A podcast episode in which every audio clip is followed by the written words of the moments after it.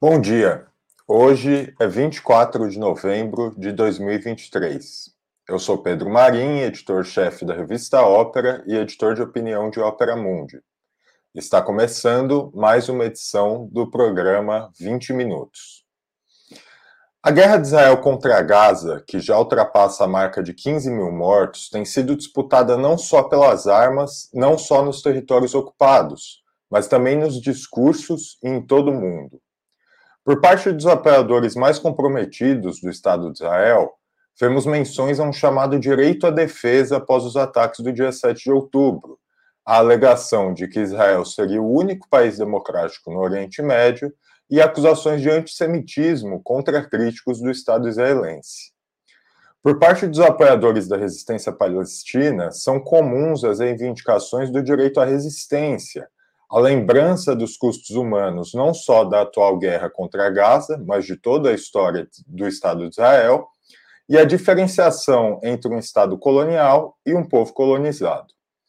Dentre essas duas posições, há também atitudes supostamente críticas, que se voltam contra a atual liderança israelense e a presente ofensiva militar, mas defendem a manutenção da situação do Estado de Israel frente aos palestinos tal qual ela se apresentava antes do dia 7 de outubro. Essas polêmicas seriam fruto de discursos espelhados, uma mera guerra de narrativas? Em meio a tantas posições divergentes, seria possível se aproximar das verdades objetivas do conflito e da relação entre palestinos e israelenses? Isto é, há uma base da qual nós não podemos fugir nunca ao olharmos a terrível situação em Gaza. Neste afã de se aproximar da verdade, Opera Mundi recebe hoje Yuri Haas, membro da organização Vozes Judaicas por Libertação. Filho de mãe brasileira e pai uruguaio, Yuri nasceu em Haifa, em Israel, em 1971 é mestre em Ciências Sociais e em Relações Internacionais. Tem também especializações em Educação para a Paz, Jornalismo para a Paz e Transformação Pacífica de Conflitos. Foi fundador da Rede Internacional para Educação e Direitos Humanos na Palestina e em Israel e da SEDEC, a Rede Internacional de ONGs Judaicas por Justiça na Palestina. Primeiro brasileiro a ser certificado como instrutor pelo Centro Internacional de Comunicação Não Violenta, tem atuado com a comunicação não violenta também uh, na Palestina. Não perca a entrevista uh, logo após a vinheta.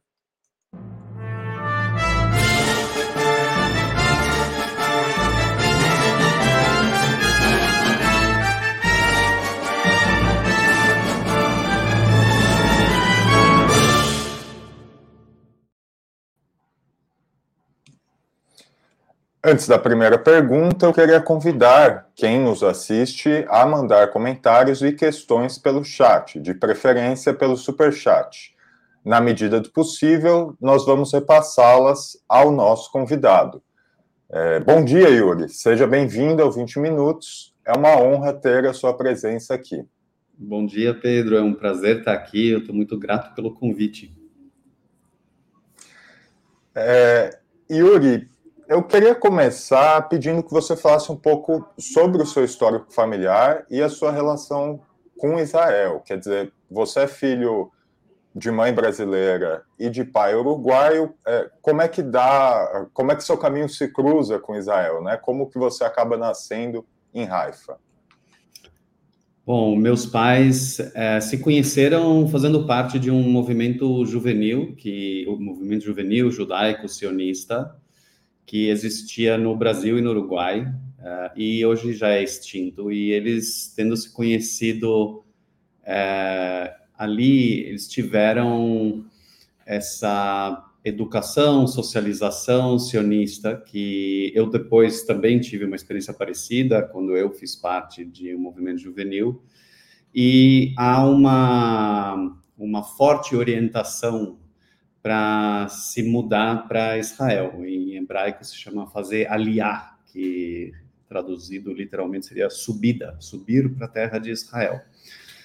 E ascender, né? Ascender talvez. Eles se mudaram para lá em 1967, é, um pouco às pressas, porque teve um movimento forte, por causa da Guerra dos Seis Dias, de várias pessoas com esse histórico irem para Israel para apoiar no esforço é, nacional, no esforço da guerra, no, no que for, ou apoiar de, de diversas formas. É, e eles acabaram permanecendo por lá. Eu nasci poucos anos depois, e nasci na cidade de Haifa em 71 e cresci mesmo numa cidade que é colada uh, na cidade de Tel Aviv, uma cidade chamada Holon, uma cidade menorzinha.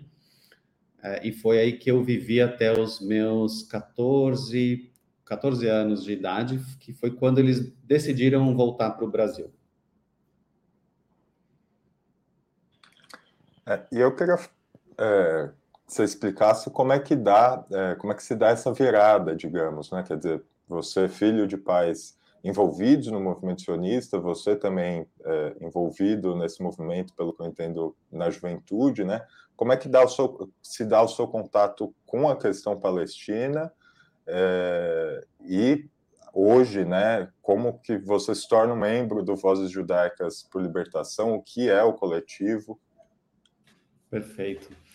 Um, eu, uh, eu acho difícil caracterizar que eu fiz parte, assim, a gente chama de movimento juvenil judaico, certas, é, é um tipo de organização, de instituição, e ela existe, existem vários, é, vários movimentos juvenis pelo mundo, e com orientações políticas uh, diferentes uh, dentro da esquerda, centro-direita, dentro do paradigma sionista, na sua uh, maioria. E eu a ideia de, de eu ter crescido dentro do ambiente judaico-sionista, ele é, é difícil caracterizar como me entendendo como fazendo parte de um movimento num sentido maior, mas era como se eu tivesse imerso dentro de um paradigma. Não, não tinha uma uma percepção específica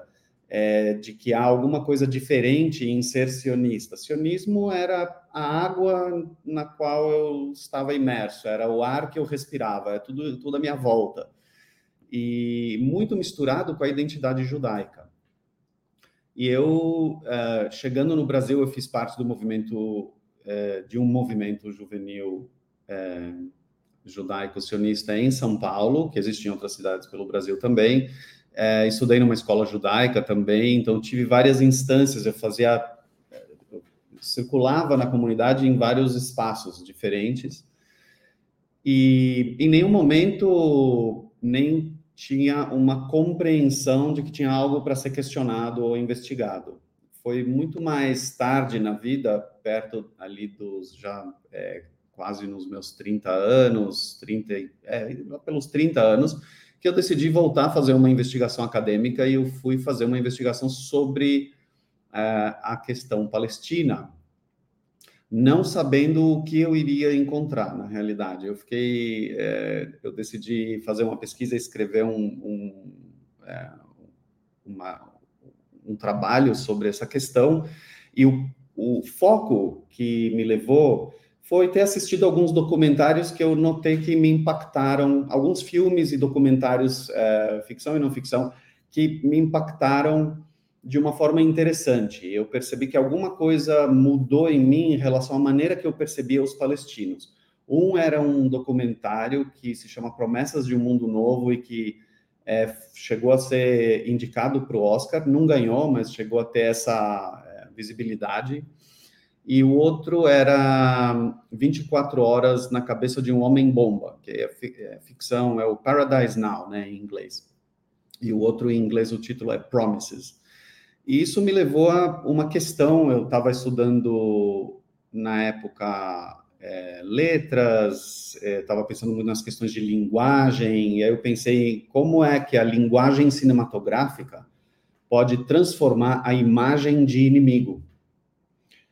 E para fazer o estudo de fundo, eu fui pesquisar, então, um pouco mais é, da, do contexto histórico, e isso me levou a furar uma bolha novamente eu estou dizendo aqui foi acidental.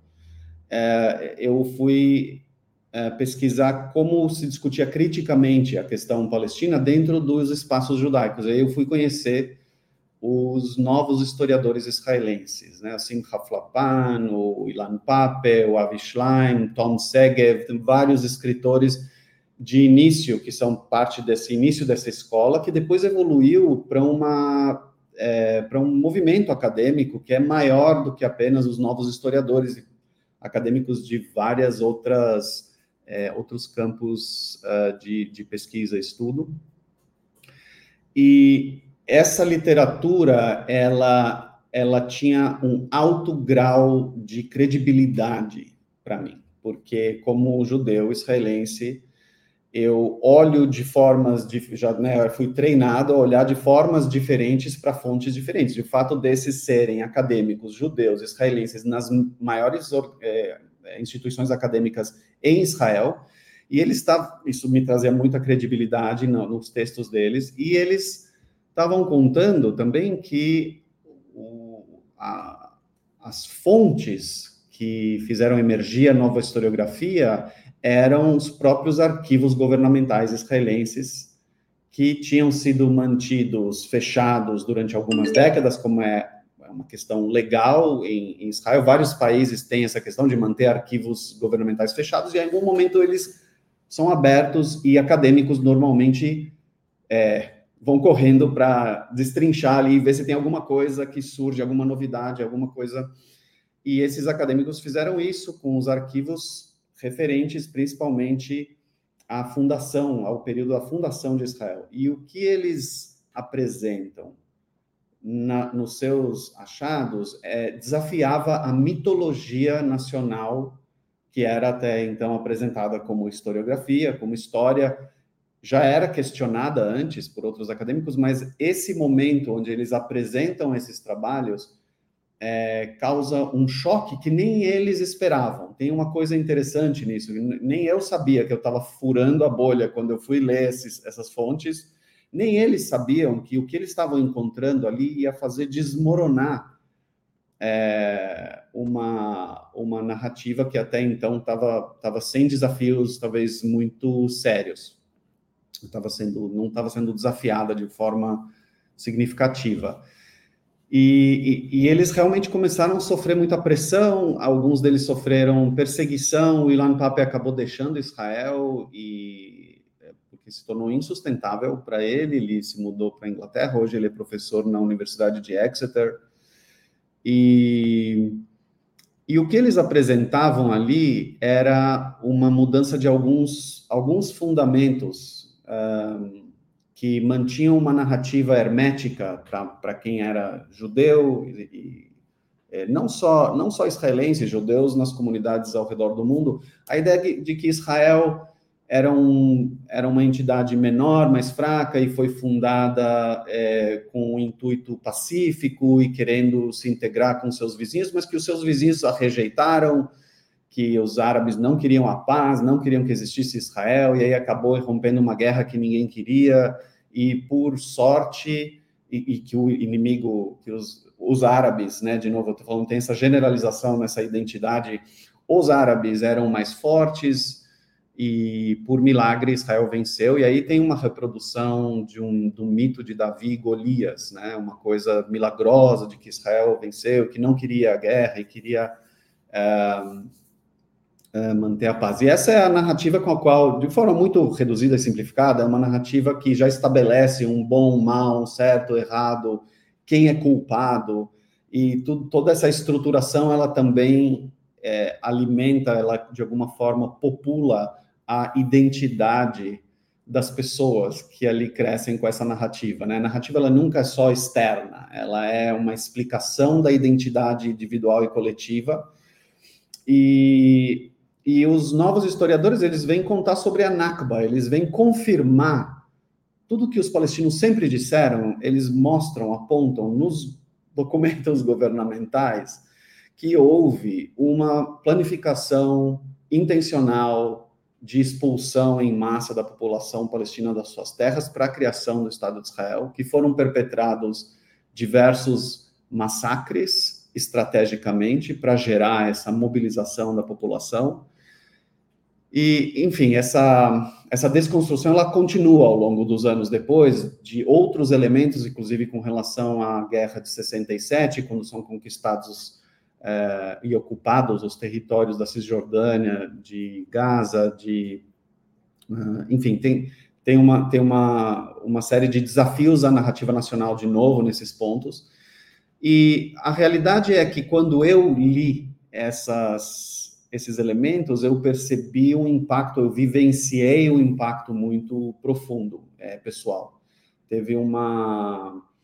É, não foi apenas uma investigação intelectual e uma coisa só da reflexão, mas desafiou a minha percepção de quem eu sou nesse mundo, qual é o meu lugar, quem é este outro, que é o palestino, a palestina, é, e qual é o entendimento da minha história com dessas duas identidades, essa identidade que eu ocupo e essa outra, e qual é a responsabilidade histórica para atingir de alguma forma alguma coisa que nós reconheçamos como justiça. Então, transformou meu entendimento do que eu gostaria de ver acontecer também porque transformou ah, o meu entendimento do que ocorreu no passado, o que precisa ser corrigido, restaurado, é, transformado. É, eu estou falando bastante, eu vou interromper aqui para ver se você talvez queira me dar mais alguma direção. Eu não sei se eu já respondi o que você me perguntou, se...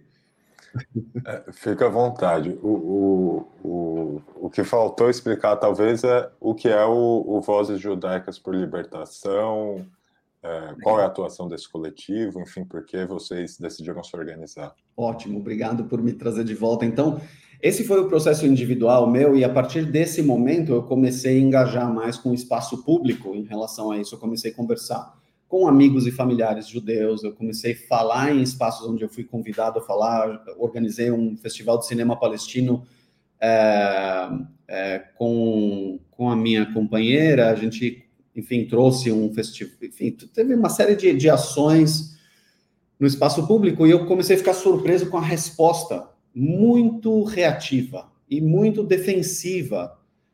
E eu percebi que não era um espaço de diálogo tão livre assim. Ele ativava, quando começava a comentar sobre essas questões, ativava uma reatividade e defensividade muito grandes e, e, eu me dei conta o quanto solitária essa, essa caminhada estava tava sendo. E ao longo do tempo, alguns pontos de apoio já surgiram de cara. Então, por exemplo, a minha irmã foi sempre uma companheira é, nessa investigação e des, né, desconstrução. Meus pais foram muito abertos, isso foi uma sorte muito grande também. Uh, e também passaram pelos seus processos de desconstrução, e a gente estava nessa caminhada, mas em geral, muito pouca gente. E eu fui fazer um, um, mestrado, um estudo, querendo focar essa questão, e o estudo que eu fiz de campo, eu fiz um mestrado no Japão, mas o estudo de campo foi na, nos territórios palestinos, em Israel, e o meu foco foi tentar entender como os ativistas judeus israelenses que estavam liderando organizações, tinham fundado organizações, estavam liderando organizações de direitos humanos, lutando por é, justiça histórica e, e, e, social e política para os palestinos, como é que eles tinham transitado de uma identidade sionista para fora dessa identidade e fazendo o que eles estavam fazendo naquele momento. E esse foi um estudo acadêmico, ao mesmo tempo foi um estudo terapêutico, porque eu comecei a entender o fenômeno que eu tinha passado, eles tinham passado talvez num grau de uma intensidade maior, e depois a gente pode voltar e falar disso. Mas uma coisa que eu, é, é, para fazer essa pesquisa, eu me inseri num programa de estudos em direitos humanos que me inseriu em campo, me, me posicionou para eu poder trabalhar com organizações de direitos humanos, e aí eu decidi que seria uma, uma, uma é, uma ideia interessante fundar uma filial dessa ONG aqui no Brasil, e a gente fundou então a FIP Brasil, que é, levava é, estudantes de graduação e pós-graduação para os territórios palestinos, para Israel, para trabalhar, para estagiar com organizações de direitos humanos e aprender em primeira mão, fazer turismo político também, conversar com especialistas acadêmicos, ativistas, etc. E desse movimento começaram a aparecer alguns judeus é, vindo participar, e começou a criar uma possibilidade de uma, um, uma uh, um subgrupo desse grupo de maior de estudantes interessados na questão palestina, que também se uniam em torno dessa questão uh, da identidade judaica, que estava questionando, desconstruindo, desafiando e rejeitando a identidade sionista. E a partir de isso é um processo assim, eu estou falando de uma de um processo de quase 20 anos já desde o do meu movimento inicial e aí de uns um pouco mais de 10 anos desde esses grupos começarem a se formar. E esse foi esses, essas foram as sementes que hoje culminam com essa, esse novo ciclo de violência que está acontecendo na fundação do coletivo Vozes Judaicas por Libertação, que é um, uma manifestação local, surge mais centrada em São Paulo, mas tem alguns membros em outros lugares do país e também tem outras organizações, grupos de, é, parecidos no Brasil que já estão no espaço público dando sua voz, mas aqui ainda no Brasil são números bastante reduzidos quando a gente compara com o Jewish Voice for Peace, que tem feito muito impacto, muito barulho nos Estados Unidos. É claro que a gente está falando lá de uma comunidade judaica muito maior, e aí proporcionalmente é, é possível entender o porquê, tem muito mais gente lá. Mas a gente está muito alinhado com esse tipo de grupo e ação, outros grupos que existem na Europa, na África do Sul, no Canadá, e também com esses grupos de ativistas e ONGs israelenses judaicas que têm essa mesma vertente de desafiar a, a mitologia nacional, a identidade nacional, a ideia de um Estado judaico, de um Estado de apartheid, enfim, todas essas, todas essas questões. É, Israel e, enfim, seus aliados internacionais têm justificado a atual ofensiva em Gaza reivindicando esse, o direito à defesa, né? a ideia de direito à defesa após os ataques do Hamas no dia 7 de outubro. É, eu queria saber como, para você, que é israelense, é judeu e tem essa ligação com a Palestina, né? como que você recebeu as notícias no dia 7 e também a sua opinião sobre essa alegação do, do direito à defesa, né? porque, é, lembrando que isso não é só uma, digamos, uma reivindicação retórica, né? É uma coisa que foi usada efetivamente, por exemplo, para travar uma proposta de, de, paz, eh, eh, de pausa humanitária no Conselho de Segurança da ONU. Então, porque essa proposta não, não incluiria, não, não teria incluído esse termo, direito à defesa. Então, eu queria que você falasse um pouco sobre isso, sobre esse processo que vem se desencadeando desde o 7 de outubro. Bom, primeiro comentando sobre o 7 de outubro, foi uma. Uh, é, Para mim, foi muito chocante ver a, a, a, ação do Hamas e outros grupos armados envolvidos naquela ação. É, eu, pessoalmente, conheço, eu estava, eu estou conectado com várias redes, inclusive as que estão em Israel, então é, vivenciei as reverberações e impactos pessoais de pessoas conhecidas e amigos perdendo é, pessoas é, familiares, amigos, pessoas conhecidas, pessoas indo em. Eu estava acompanhando à distância, dando apoio, pessoas indo aos funerais, acompanhando esse, esse luto e o lidar com o choque é, dessa violência tremenda que foi esse ataque foram foram é, atos é, uma violência hedionda um ataque à população civil matando crianças idosos pessoas inclusive ativistas pró-palestinos que estavam engajados em iniciativas bastante é, é, importantes fortes. E e também cheguei a mobilizar alguns recursos, porque teve um, uma, uma pessoa preocupada com alguém que foi sequestrado e desapareceu e não sabiam notícias, então mobilizar os recursos de contatos com organizações internacionais como Médicos Sem Fronteiras e outras organizações para ver se tinha uma forma de localizar e saber, pelo menos ter notícia, enfim, todo, todo esse momento foi um momento é, que teve essa dimensão de uma tragédia, de uma, de uma, de uma violência tremenda. E eu acho muito importante reconhecer esse impacto, porque é, na, normalmente o que eu tenho visto é que na, na tentativa de manter uma consciência da violência estrutural maior, às vezes as pessoas acham que reconhecer essa dor, esse ataque, a, o grau de violência que foi cometido ali, seria como defender Israel de alguma forma, é sempre um pensamento binário, ou, ou, é, e se perde um pouco a dimensão humana mesmo, tem uma desumanização, né, de não olhar para essa dor. Mas eu percebi também reações diferentes em dois campos, principalmente. Primeiro, os, os judeus que não têm essa, essa, é, esse olhar crítico para Israel, só viveram esse choque, essa reação, é a questão de querer a justiça ou a vingança, ou o que for, ou a defesa, ou a eliminação do Hamas. É, o Hamas é o, é o, é, é o vilão agora, então o Hamas é o problema.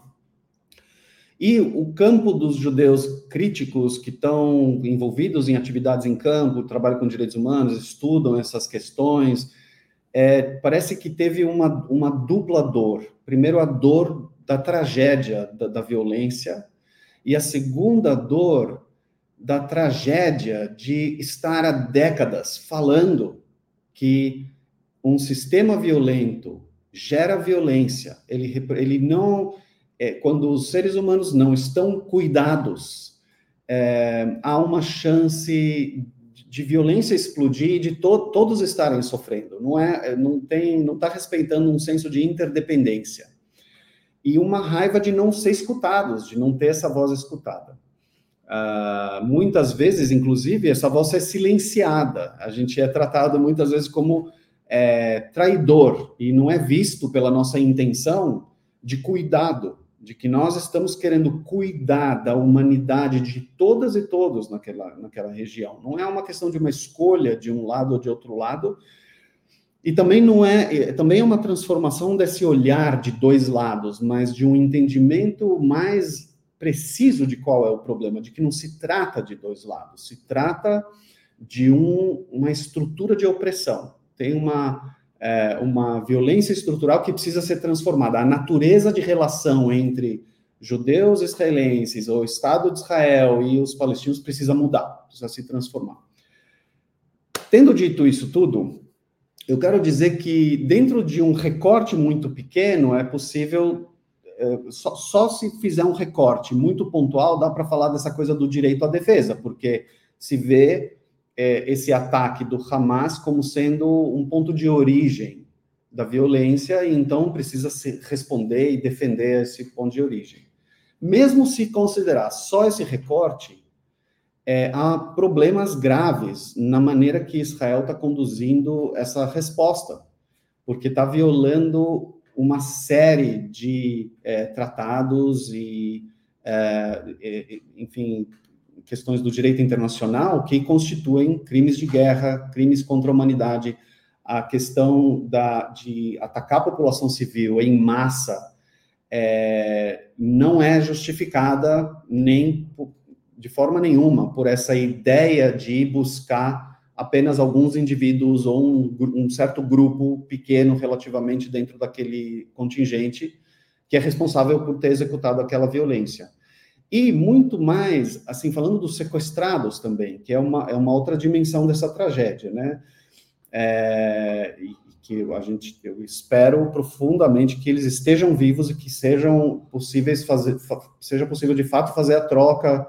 É, mas a ideia de que essa maneira de querer dizer de Israel né, ter uma estratégia de resgatar esses sequestrados não faz o menor sentido bombardear em massa sem nenhum tipo de precisão provavelmente matou vários dos sequestrados. Então, tem uma questão, ainda mais com o histórico de Israel, de como foram feitas as negociações com relação ao Gilad Shalit. É, Israel tem o histórico de ter negociado de outras formas. Então, toda essa narrativa, ela já, mesmo dentro desse recorte pequenininho, ela já não faz muito sentido. E eu acho muito complicado quando as pessoas é, eu, eu fico pasmo mesmo, quando, mesmo só considerando esse recorte, considerando que a pessoa está totalmente é, se sentindo justificada na busca de justiça através dessa maneira de, de, de castigar o Hamas, de que faça sentido estar é, tá testemunhando um genocídio, um massacre genocida de mais de 15 mil pessoas, de quase metade desse contingente são crianças. Como é possível processar esse tipo de. Como é possível justificar? Isso é uma coisa que me, me, me é muito é, difícil de entender. E aí então a gente amplifica e olha então o recorte um pouco mais amplo e vê que essa violência é só mais um ciclo de violência que pelos pelo contexto atual foi provocado, a gente pode falar do, do é, da conjuntura atual, como ela provoca esse, essa, essa rodada de violência, mas ela é só mais uma rodada de violência dentro de um contexto de 75 anos, que aí sim, se a gente considera a limpeza étnica que originou toda essa questão, depois a ocupação brutal nos territórios é, palestinos por, uma, por um governo é, militar, a estrutura de Estado de apartheid, que tanto dentro do, de, dos territórios quanto dentro de Israel discrimina por etnia, os palestinos, eles, Israel gosta de se chamar de democracia, mas há publicações de relatórios de organizações de direitos humanos que apontam como dentro de Israel há uma discriminação da maneira que judeus são tratados e os palestinos são tratados de forma diferente. É, que, que eu, a, a meu ver, no, na segundo a legislação brasileira, seria constituído como racismo. É, então, tem uma, tem uma questão de entender essa violência estrutural maior e, dentro disso, ver essa violência vinda do Hamas como uma parte de uma manifestação de insatisfação é, com, com essa estrutura opressiva. E, e aí, quando a gente fala do direito de Israel, isso é muito interessante falar sobre o direito à defesa, né? Israel está é, apelando para um princípio internacional, o direito à defesa, ele existe.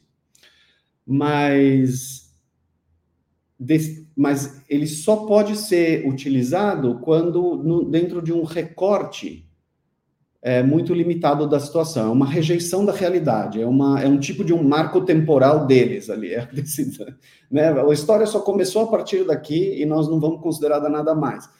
E, e, isso é muito problemático. E talvez essa pergunta, será que Israel não tem direito à defesa?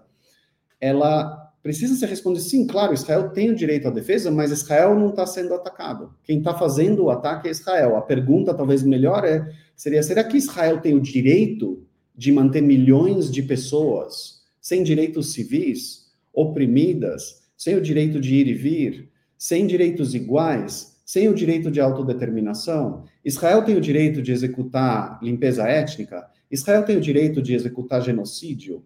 Essas perguntas talvez sejam mais pertinentes dentro desse contexto. É, você mencionou, no começo do, do programa, eu citei aqui uh, a necessidade né, da gente se aproximar das verdades objetivas e talvez fazer uma avaliação até do, uh, da terminologia, da, das palavras, das reivindicações que, que as pessoas fazem em torno dessa questão. E aí você mencionou. É, esse contato que você teve né, com novas fontes, com, enfim, uma versão que até então uh, você não conhecia, né, tendo, uh, tendo tido a trajetória que você teve. Você já usou a palavra apartheid. Eu queria que você falasse um pouco sobre isso, quer dizer, por que você usa essa palavra, o que isso quer dizer, é, e também queria te perguntar se, na sua avaliação, é justo descrever o Estado de Israel como um Estado colonial é, tal qual muitas vezes é acusado de ser. É, vamos lá, então. Durante a pandemia, houve um, uma, um marco muito importante. Eu não sei se foi no ano 2021 ou é, já no 2020, que tanto a Human Rights Watch quanto a Amnesty International, a Anistia Internacional, que são as duas maiores organizações de direitos humanos no mundo, emitiram é, relatórios reconhecendo que Israel viola o crime de apartheid da maneira que ele é codificado no direito internacional. E no mesmo ano, a organização B'Tselem, que é a maior organização de direitos humanos israelense, judaica, que, que se atenta principalmente aos territórios ocupados, um, prioritariamente, talvez, os, os territórios ocupados, é, também emitiu um relatório reconhecendo que Israel é, viola o crime de apartheid, né, conforme é codificado no direito internacional.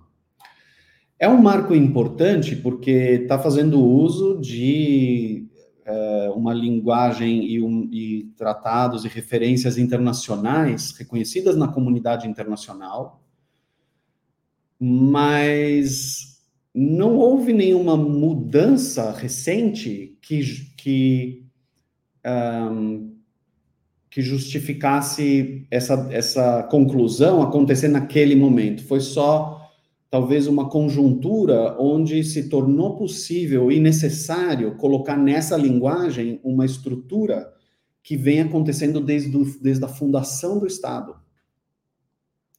Desde a fundação do Estado, quando Israel é fundado em 48, já se instala um regime onde judeus são governados por lei civil e os palestinos que permaneceram no território eram governados por um outro sistema de lei. Isso, você ter dentro de um mesmo Estado duas populações governadas por dois sistemas de lei já faz parte desse enquadramento do, da violação dos crimes de apartheid. É, eu quero dizer que não são só essas organizações, a gente tem jornalistas israelenses que escrevem para o Haaretz, como Gidon Levy, por exemplo, que também falou claramente utilizando essa linguagem. É, é importante a gente parar para é, ter essa, é, esse olhar é, para a linguagem e as terminologias como tendo uma função muito importante, né? Quando dá esse nome, é, parece que também atribui uma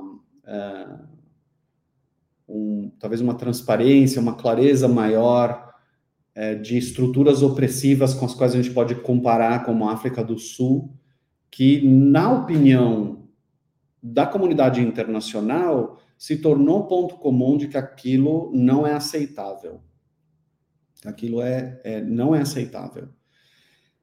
E, e, então faz uso da linguagem de uma maneira a ativar essa memória, essa referência, para entender, para poder desnormalizar o que acontece em Israel e mostrar: olha, o que está acontecendo aqui é muito parecido com o que estava acontecendo na África do Sul. Muitas pessoas apontam que o apartheid israelense é pior que o apartheid da África do Sul, em vários aspectos. Porque na África do Sul, por exemplo, não tinha em nenhum lugar estradas apenas para brancos. Mas em Israel tem estradas ou ruas apenas para judeus. E tem várias, vários detalhes e elementos que a gente poderia olhar em torno disso, mas é, é importante sair do lugar do uso dessa palavra apenas como uma, um julgamento ou co, como se fosse uma, é, uma, uma tentativa de demonizar ou ne, ne, nega, né, criar uma imagem negativa de Israel e dizer que não, a gente está falando de acordos internacionais, de fatos observáveis, de questões estruturais que configuram essa dinâmica de uso de poder, de opressão e de discriminação é, entre, entre duas populações. Bom, uh, antes de continuarmos, eu queria pedir a contribuição de vocês uh, para o Opera Mundi e também anunciar uma novidade.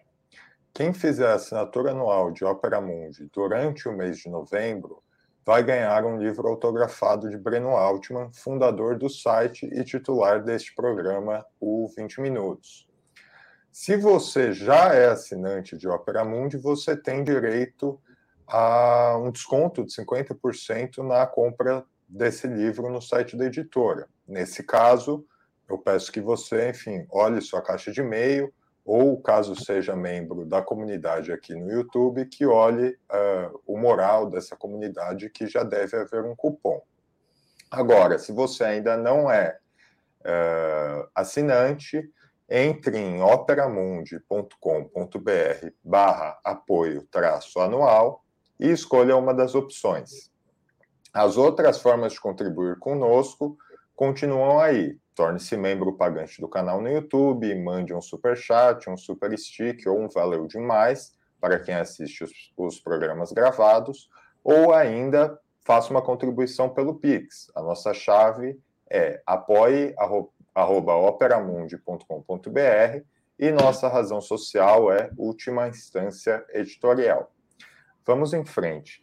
É, Yuri, você é descendente de vítimas do Holocausto, certo? E é, eu quero aqui, antes de tudo, por óbvio, reconhecer justamente o que é óbvio, né? Quer dizer, que o Holocausto contra os judeus na Europa, a partir da Alemanha, a partir do, pro, do, do projeto nazista na Alemanha, foi um crime contra a humanidade, foi um genocídio que teve um caráter excepcional e que a gente deve é, enfim, lutar sempre, manter a guarda alta para que isso não se repita nunca, né?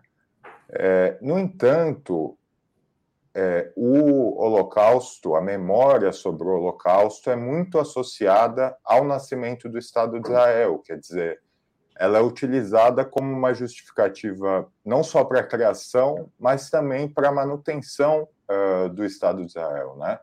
Eu queria que você falasse um pouco sobre isso, quer dizer, como, como o Estado de Israel se relaciona com essa questão da memória sobre o Holocausto e como, por exemplo, uh, um judeu crítico do Estado de Israel se relaciona com isso. Bem, é, eu sou descendente de é, sobreviventes do Holocausto, tanto do lado materno quanto do lado paterno, de formas diferentes. Né? Do lado materno, foram mais diretamente impactados e sobreviveram e vieram para o Brasil. E, e, do lado paterno foi mais indireto, eles saíram antes, mas a, a, família que permaneceu lá foi, foi muito impactada. A minha família hoje é minúscula e eu só fui me dar conta disso quando participei de uma festa de aniversário, muitos anos atrás, né, uma festa de aniversário é, da, do, da avó da minha parceira, da minha companheira, e fui ver que a família dela era gigante, é muita gente, e eu fui me dar conta da diferença da experiência, do que, que é ter grande parte da família assassinada numa, num evento histórico como esse. É, e, e, como, enfim, essa é uma das, uma das dimensões da vivência concreta que eu nunca tinha me dado conta. E, enfim, tem todas as questões do trauma transgeracional que é transmitido. E realmente, eu acho que é, é, é, é muito importante reconhecer essa, esse tipo específico de discriminação que historicamente se manifestou dessa forma é, catastrófica, que é o antissemitismo, e que ele uh, ele permanece, ele existe em várias, em vários, uh, várias instâncias, aparece e muitas vezes é associado, eh, e hoje em dia é uma coisa interessante, como uh, ele também começa a se sobrepor a, a, um tipo específico de ignorância. Então, eu, eu já acredito que ele vem, é muito fundamentado em grande parte de preconceito, fundamentado em ignorância, mas é, em, em, não conhecer, e não ter um, um contato, não, não, examinar as próprias crenças, enfim, como qualquer discriminação. Mas ali tem um tipo específico de ignorância que já tem a influência um pouco do sionismo, que é o entendimento de que todos os judeus apoiam e estão junto com Israel em tudo que Israel faz. E então tem pessoas que é, tem, tem alguns estudos que apontam, eu não estou lembrado de fonte, mas eu lembro de alguém tá, é, recentemente tinha mencionado isso numa entrevista, falando de que existem alguns estudos que apontam quando Israel faz ofensivas é, contra os palestinos, que tem uma correspondência no aumento de, de né, manifestações antissemitas. E eu acredito que seja concreto e que seja essa sobreposição da ignorância de achar que judeus e Israel são um, um sinônimo.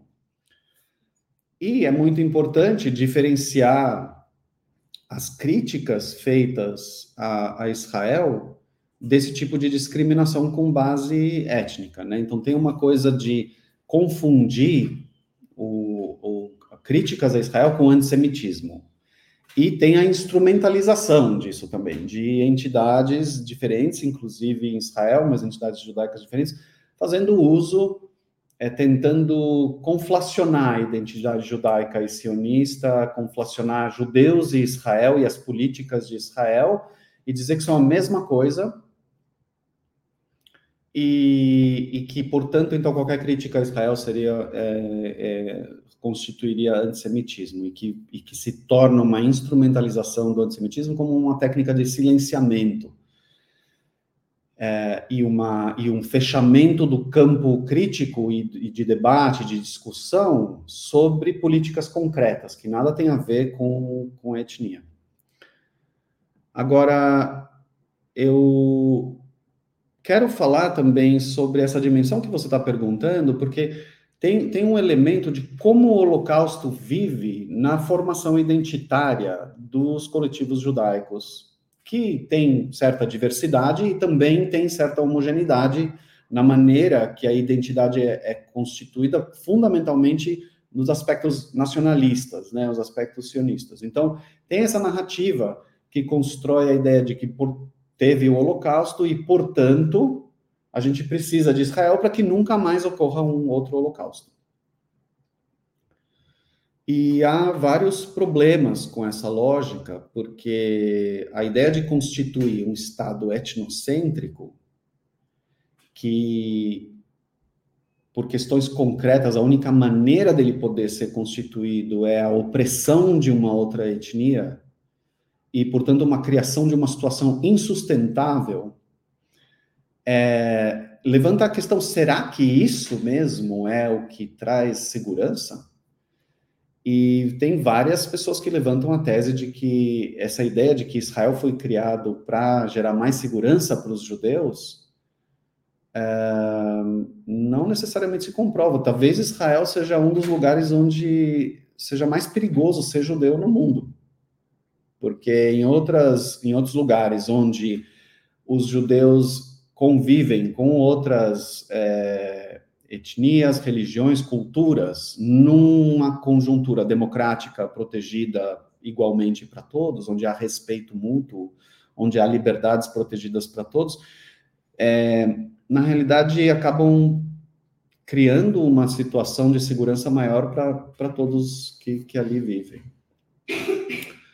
E tem também uma, uma problemática muito grande, porque se a gente parar para olhar a maneira, o pensamento que ocorreu depois do Holocausto, era um pensamento, tinham duas vertentes principais. Uma, isso nunca mais pode acontecer conosco. E a outra, isso nunca mais pode acontecer. Ponto. Com ninguém.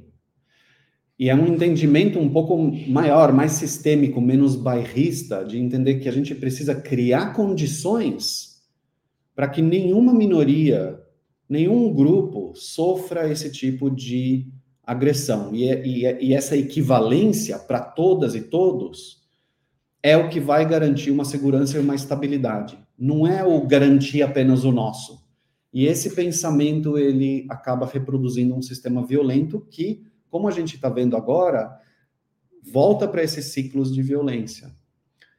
É, não sei se eu respondi já a sua pergunta, tô, essas são algumas reflexões que estão aqui presentes em relação a essa questão. Ah, tem mais uma coisa que eu quero dizer que uma coisa interessante é que os judeus hum, talvez não se deem tanto conta disso, mas nós vivemos uma situação muito privilegiada em relação a essa nossa é, perseguição e, e extermínio que vivemos no Holocausto, porque existem museus do Holocausto espalhados pelo mundo todo. Tem um, um em Israel principal, tem mais de um, mas um principal, o Yad Vashem, e aí tem museus do Holocausto pelo mundo todo.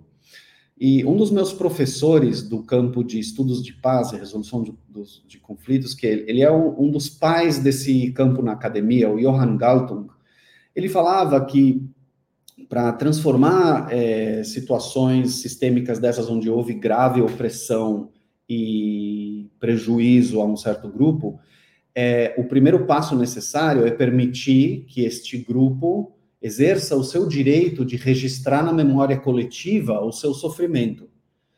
E que nós tivemos acesso a isso com essa forma simbólica, né, de, de ter, ter reparações também, mas ter esses museus, a nossa, nossa história está integrada a essa narrativa internacional.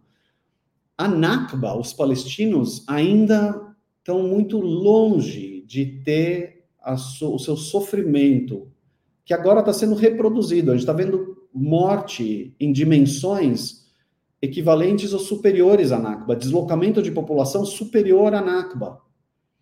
Eu, eu não imaginava que a gente estaria de volta nesse ponto. A gente se referia historicamente à Nakba como sendo os maiores números, e agora a gente está vendo números maiores de deslocamento de população, de limpeza étnica, outra vez. A gente não sabe até onde Israel vai continuar, se vai ocupar de vez Gaza e, e né?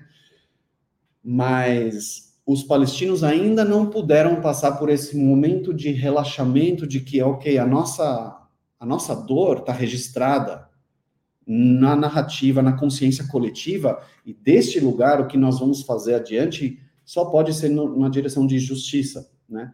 Então, eu quero, eu quero só registrar essa questão do como o Holocausto, é, enfim, ele, ele é reconhecido, né? E eu não estou querendo fazer comparações em termos de tipos de sofrimento ou tipos de genocídio ataque. O Holocausto foi muito particular e específico, e, e uma dimensão muito é, maior de matança. E também é importante lembrar que não foi a maior dimensão de matança, nós temos matanças maiores na história. Então, também posicionar o Holocausto não como assim, nós, isso é uma, é uma coisa delicada e problemática que eu fui muito condicionado dentro da, da, do, do, da socialização no ambiente judaico e sionista, de se considerar a eterna vítima ou a maior vítima. Isso é muito problemático quando a gente vê outros contextos onde houve violências maiores do que essa. Enfim, vou parar aqui. É, eu quero ler algumas contribuições que, que nossos espectadores mandaram aqui pelo Superchat, é, é, e aí, claro, você fica à vontade para responder. Uh, o Miguel da Silva mandou uma contribuição, eu agradeço pelo apoio. Ele disse: Morei 20 anos no Uruguai. Vi em Pocitos, pequena Tel Aviv, adolescentes com blusas da IDF, das Forças uh, de Defesa de Israel Lá, o sionismo já fechou negócios por antissemitismo. É possível expurgar o sionismo da comunidade? Aí eu até adiciono uma, uma pergunta, essa pergunta dele, né? É, como você vê esse, esse equilíbrio é, dentro da comunidade judaica? Você mencionou o, Jewish Voice for Peace, você mesmo faz parte de uma organização é, de judeus que se colocam críticos contra o Estado de Israel. É, como que você vê esse, esse equilíbrio né, entre é, o apoio dado ao Estado de Israel pela comunidade judaica e também, dentro da comunidade judaica, a, enfim, a crítica a esse Estado? É, antes disso, quero só registrar também a Sônia Maria Aires contribuiu com o Super Sticker, eu agradeço. Uh, o De Férias também contribuiu com, com super sticker, disse: Israel tem direito à defesa em territórios ocupados, usurpados dos palestinos. Me parece que quem tem este direito são os palestinos. Bom, o, o, o Yuri tratou disso é, também na sua resposta, mas eu, eu agradeço a contribuição. É, eu agradeço a pergunta uh, do é o Miguel, né? Agradeço essa pergunta. É, eu quero falar só um pouquinho sobre essa questão de como o sionismo é percebido dentro, pelo menos eu posso falar da minha experiência, mas é o que eu vejo muito ecoado nos círculos onde eu caminhei. É, existem percepções, quando a gente fala dessa palavra, de novo a gente precisa voltar para a questão da linguagem e tentar perceber a, a problemática da linguagem, a natureza arbitrária da linguagem, porque às vezes as pessoas essencializam e acreditam que as palavras elas contêm em si um significado autodeterminado e na realidade não é não é bem isso. Nós atribuímos os significados às palavras. A linguagem ela é histórica e às vezes ela acumula significados diferentes para experiências, pessoas, grupos diferentes e e aí a gente tem um problema porque a linguagem então que é, tem uma função social de comunicar e de gerar entendimento na realidade, se ela carrega significados diferentes nessas palavras, ela começa a falhar nessa função dela.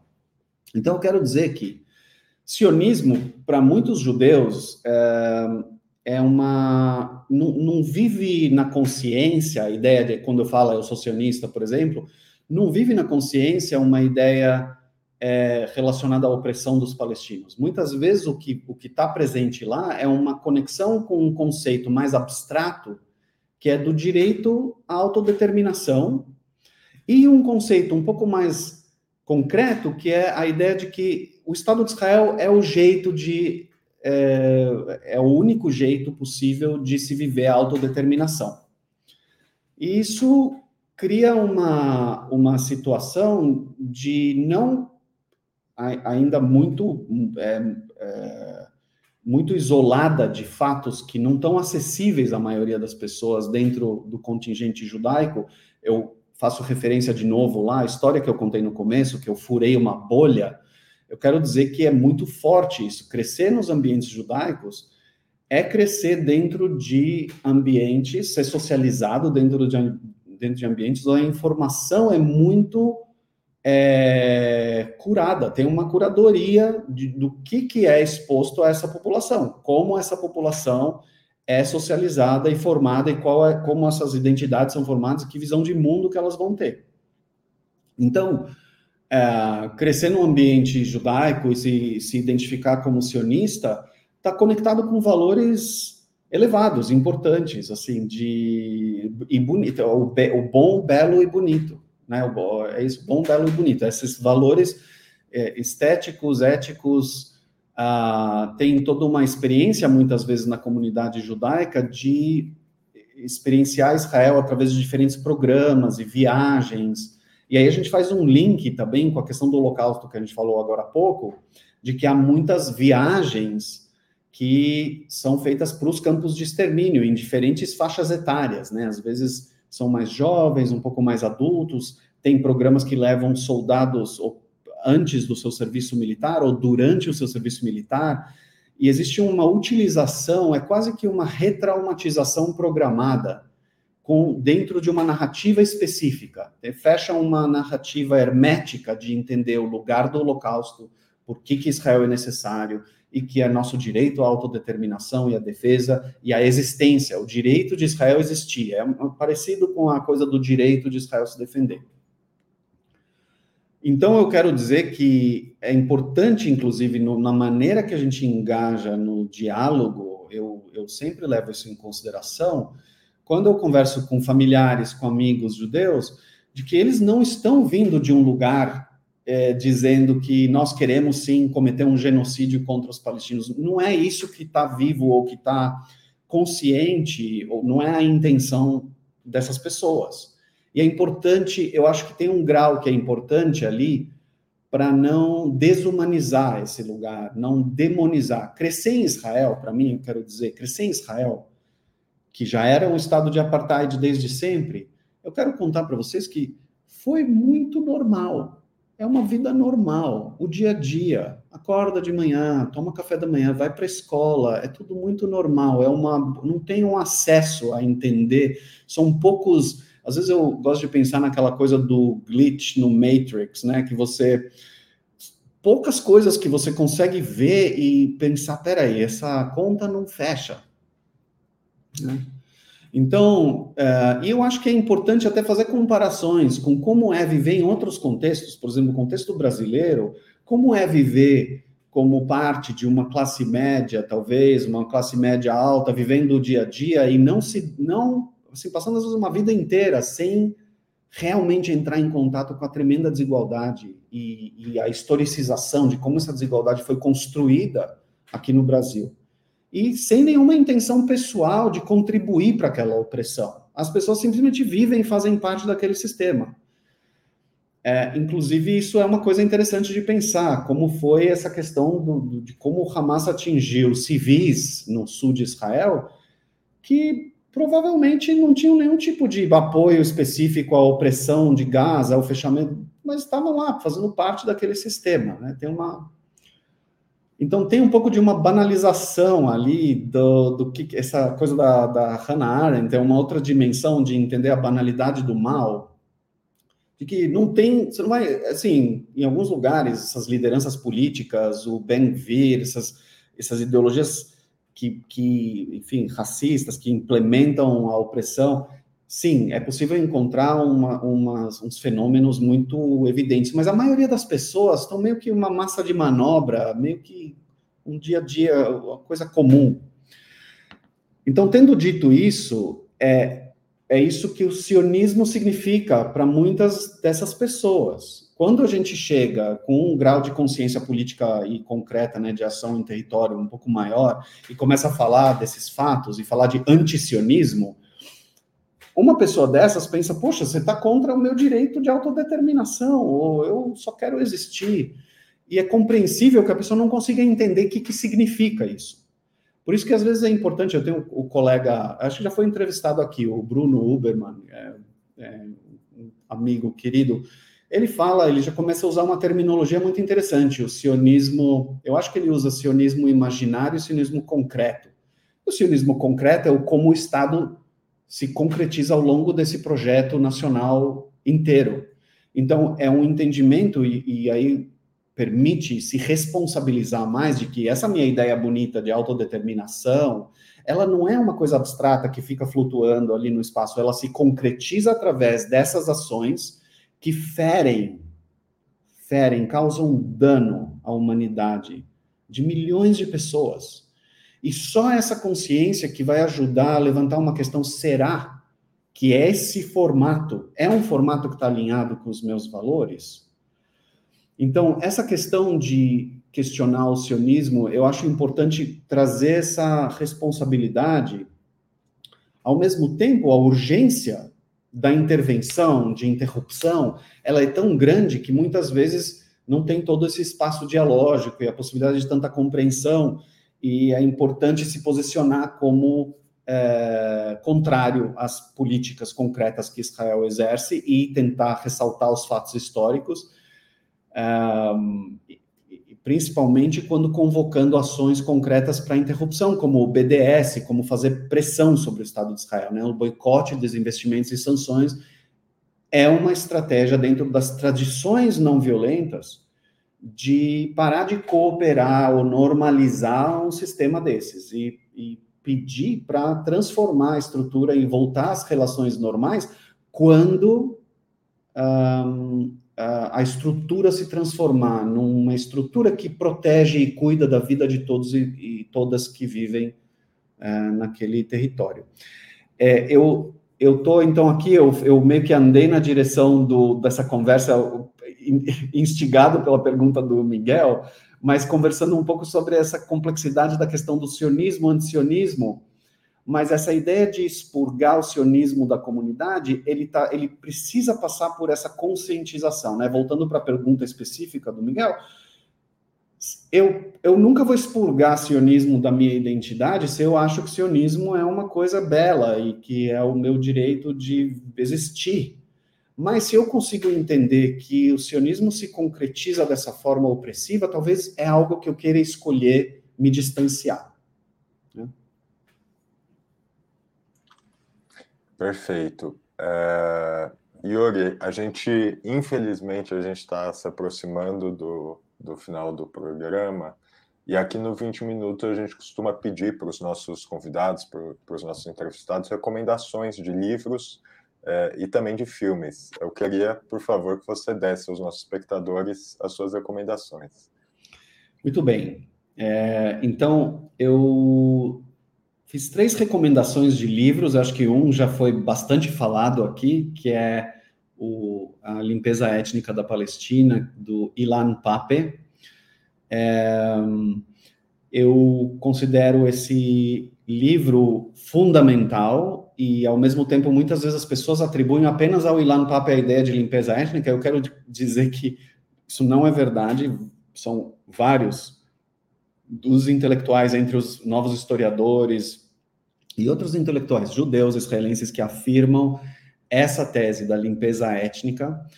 É, e o Ilan Pape, como ele foi professor da Universidade de Haifa e é, foi um dos novos historiadores, ele é, que acabou sendo perseguido e mudando para a Inglaterra. Então, é, recomendo muitíssimo. Hoje em dia, eu quero dizer que o Ilan Pape também faz parte de uma iniciativa que promove essa visão para o futuro, de, da criação de um Estado democrático, onde todas e todas podem possam conviver e que isso vá criar a justiça e as reparações necessárias o retorno dos refugiados, o fim da ocupação e direitos iguais para todos, que são os três pontos também que o movimento Boicotes, Desinvestimentos e Sanções pede, né, que, é, que são referências e acordos internacionais. O outro livro, que é do Ali Abunimar, é um livro já mais antiguinho, mas ele, é, aqui, chama One Country, e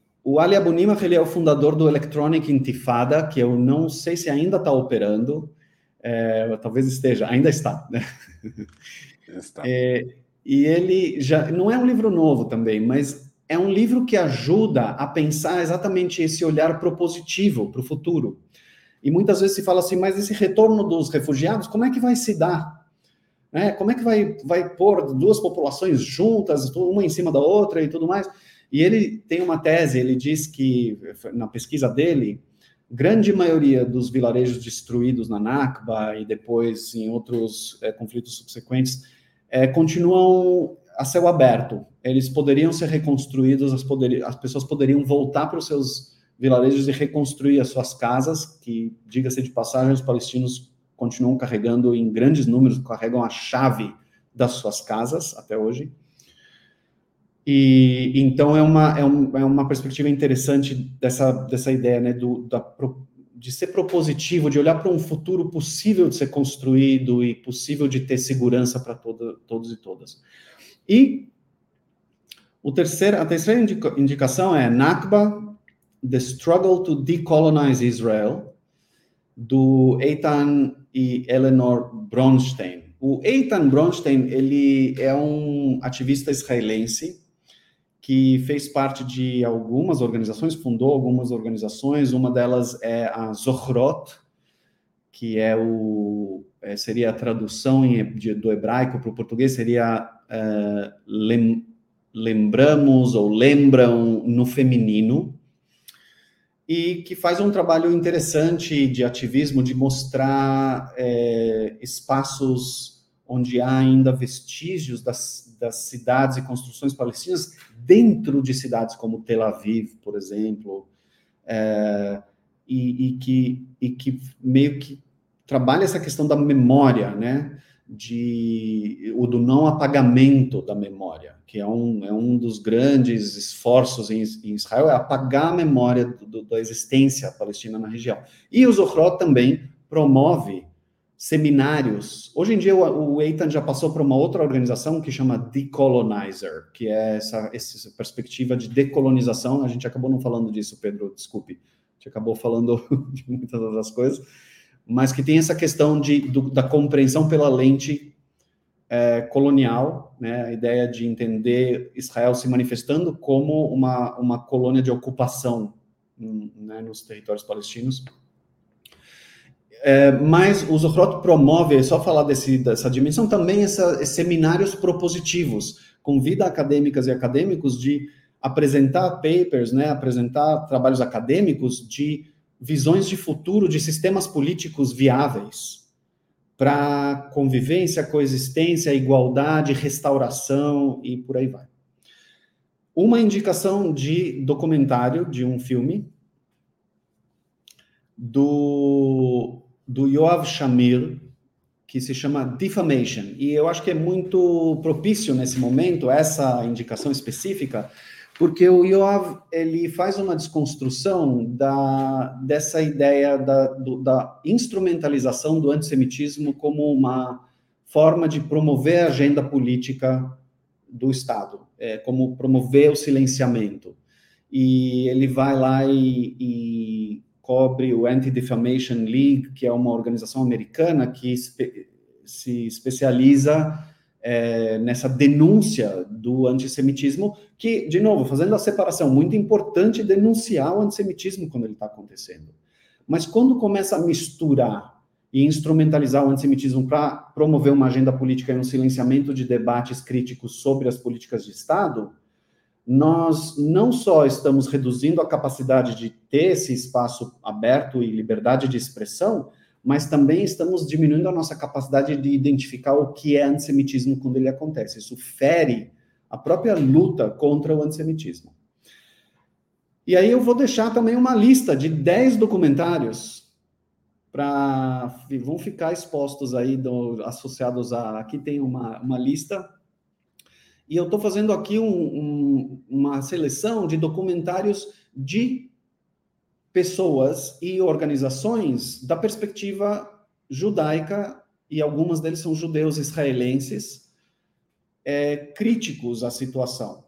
Porque é muito fácil encontrar muitos filmes e documentários incríveis, excelentes, palestinos, mas aqui eu estou querendo reforçar especialmente o entendimento de que esse olhar crítico não existe só da perspectiva palestina, ele existe em, de forma ampla na perspectiva judaica também, e aí a gente tem vários documentários que vão desconstruir uh, diferentes perspectivas, eles ficam registrados aí. Eu acho que, Pedro, agora talvez não vai ser tempo de eu comentar um pouquinho cada um deles, né? A gente já passou do nosso tempo. É, a gente passou, mas se você quiser fazer é, comentários rápidos sobre alguns deles, fique à vontade. Posso fazer, então. O primeiro documentário, também do Yoav Shamir, ele faz é, ele, ele traz um olhar que ajuda a compreender essa dinâmica dos checkpoints, da impossibilidade de, de transitar livremente para os palestinos nos seus territórios, no território, é, nos territórios ocupados, é, que fica uma imagem de que os territórios ocupados são palestinos, eles são totalmente entrecortados com a ocupação e não há liberdade de movimento. É muito forte o filme, vale a pena, ele traz muita consciência e entendimento. O The Law in These Parts, é, eu vou pular o Defamation, que eu já falei, o The Law in These Parts vem trazer uma perspectiva crítica sobre o sistema judicial em Israel e como ele é um braço, é, a, a lei é instrumentalizada e utilizada na promoção da política de Estado e da ocupação. O Waltz with Bashir traz um olhar um pouco mais antigo, ele também é um pouco mais antigo, mas ele traz é, uma perspectiva sobre a, o massacre ocorrido em Sabra e Shatila, no Líbano, é, e por uma perspectiva é, de ficção, mas baseada em histórias reais, e é, um, é uma animação, é uma animação. Arna's Children, é, foca na iniciativa é, da Arna e depois do Juliano Mercamis, é, que. Ah, tá escrito errado aqui, é Mercamis com R, desculpe, eu acho que eu que passei errado o nome. E que criaram. A Arna, ela foi é, parte do, do, do, dos esforços pioneiros em Israel, serviu o exército, se não me engano, ela esteve é, participou ativamente na guerra, eu não, eu não, sei de qual ano, mas não sei se foi 67 ou se ela já estava em 48. É, e aí ela acabou se sensibilizando com a questão palestina, casou com um palestino, teve o Juliano, o Juliano criou o, o, o Freedom Theater, que é um trabalho incrível que ele fez por muitos anos é, com palestinos, e ele acabou sendo assassinado, é, tristemente, a gente, eu conheci ele pessoalmente. The Gatekeepers fala sobre. Só uma, só uma observação, Yuri. É, é, é, Freedom Theater seria o teatro livre, o teatro da liberdade, né? Desculpe a falta de tradução, exato. O, te, o teatro, o teatro da, da, da, liberdade e que vem é, trazer um canal de expressão é, para os jovens de como processar as experiências traumáticas, a vivência de trauma individual e coletivo, e, e conjuntamente processar e criar consciência política é, de uma maneira construtiva, de uma maneira que, que parta para alguma agência, né, recupere uma agência, e eles, tanto a Arna quanto o Juliano, trazem uma desconstrução, exatamente esse, esse desencantamento do romantismo, do pioneirismo sionista e de todas essas questões, e mostra como aquilo se revelou para eles como uma opressão terrível dos palestinos. The Gatekeepers é, são os, os, é, os guardiões dos, dos portões, né? não sei se, se, seria isso, e fala sobre as funções, a função do serviço secreto, do Mossad, é, exatamente nessa, nessa manipulação narrativa pública de eventos históricos e como isso contribui para a manutenção de uma identidade individual e coletiva. É um, é um documentário fenomenal. Budrus, aí os três, Budrus, Encounterpoint e Nadia e Boycott, todos eles foram produzidos, são filmes produzidos pela Júlia Baixa, que é brasileira, mas ela trabalha, são é, trabalhos incríveis, mostrando a realidade palestina em diversos aspectos, e ela trabalha para uma organização que chama Just Vision, que é uma organização judaica e que, inclusive, tem uma atuação muito importante em Israel, porque eles criaram o canal, eles são a organização mãe do canal é, 972, que, se, que publica em inglês, e tem um paralelo que é o Siham Ekomit, que é a conversa local, ou chamada local, seria a tradução, como se fosse chamada. Né, o 972 é o prefixo de Israel, então é como se fosse chamada local que publica textos críticos em hebraico e que é, tem como foco o público israelense. E eles têm promovido trabalhos incríveis, inclusive a produção desses filmes, que valem muito a pena assistir. E pronto, já. Bom, Yuri, é, obrigado. Eu queria agradecer muito pelo seu tempo, por essa conversa, enfim, que foi tão interessante, tão informativa e tão esclarecedora uh, não só sobre a Palestina, não só sobre a situação em Gaza, mas também sobre a, a, como os, o, o, o, judeu sionista, o judeu israelense que está nessa está uh, vivendo esse contexto uh, se auto-percebe, né? Nessa, nessa relação conflitiva. Então, eu agradeço muito, muito obrigado. E também agradeço a todos e todas que assistiram a esse programa, em especial aqueles que puderam fazer contribuições financeiras ao nosso site e ao canal de Opera Mundi aqui no YouTube. É, sem vocês, o nosso trabalho não seria possível e nem faria sentido. Mais uma vez, obrigado, Yuri.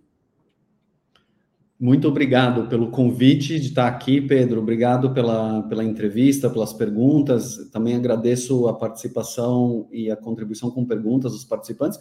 Eu quero deixar um, só um último recado de é, solidariedade ao Breno, é, que é, realmente eu e o coletivo Vozes Judaicas por Libertação estamos em solidariedade com ele uh, e apoiando a liberdade de expressão e de expressão de ideias críticas e do não silenciamento e da não instrumentalização de e distorção, né, de ideias de que críticas a Israel não podem ter espaço uh, no debate público. Então, só manifestando aqui nosso apoio e, e solidariedade.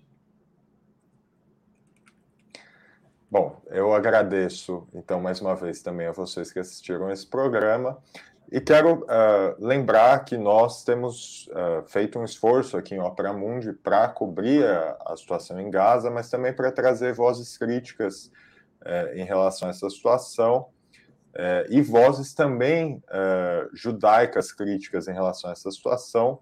O, o Yuri lembrou as, a entrevista que a gente fez com o Bruno Huberman, no passado, devemos fazer uma nova em breve, e nós fizemos também uma entrevista uh, com o Naturei Carta, com uh, judeus ortodoxos uh, dos Estados Unidos, no caso, no caso né, o Rabino Weiss, é, que você também encontra aqui no, no canal de Ópera Mundi. Então, muito obrigado, um grande abraço a todos e a todas.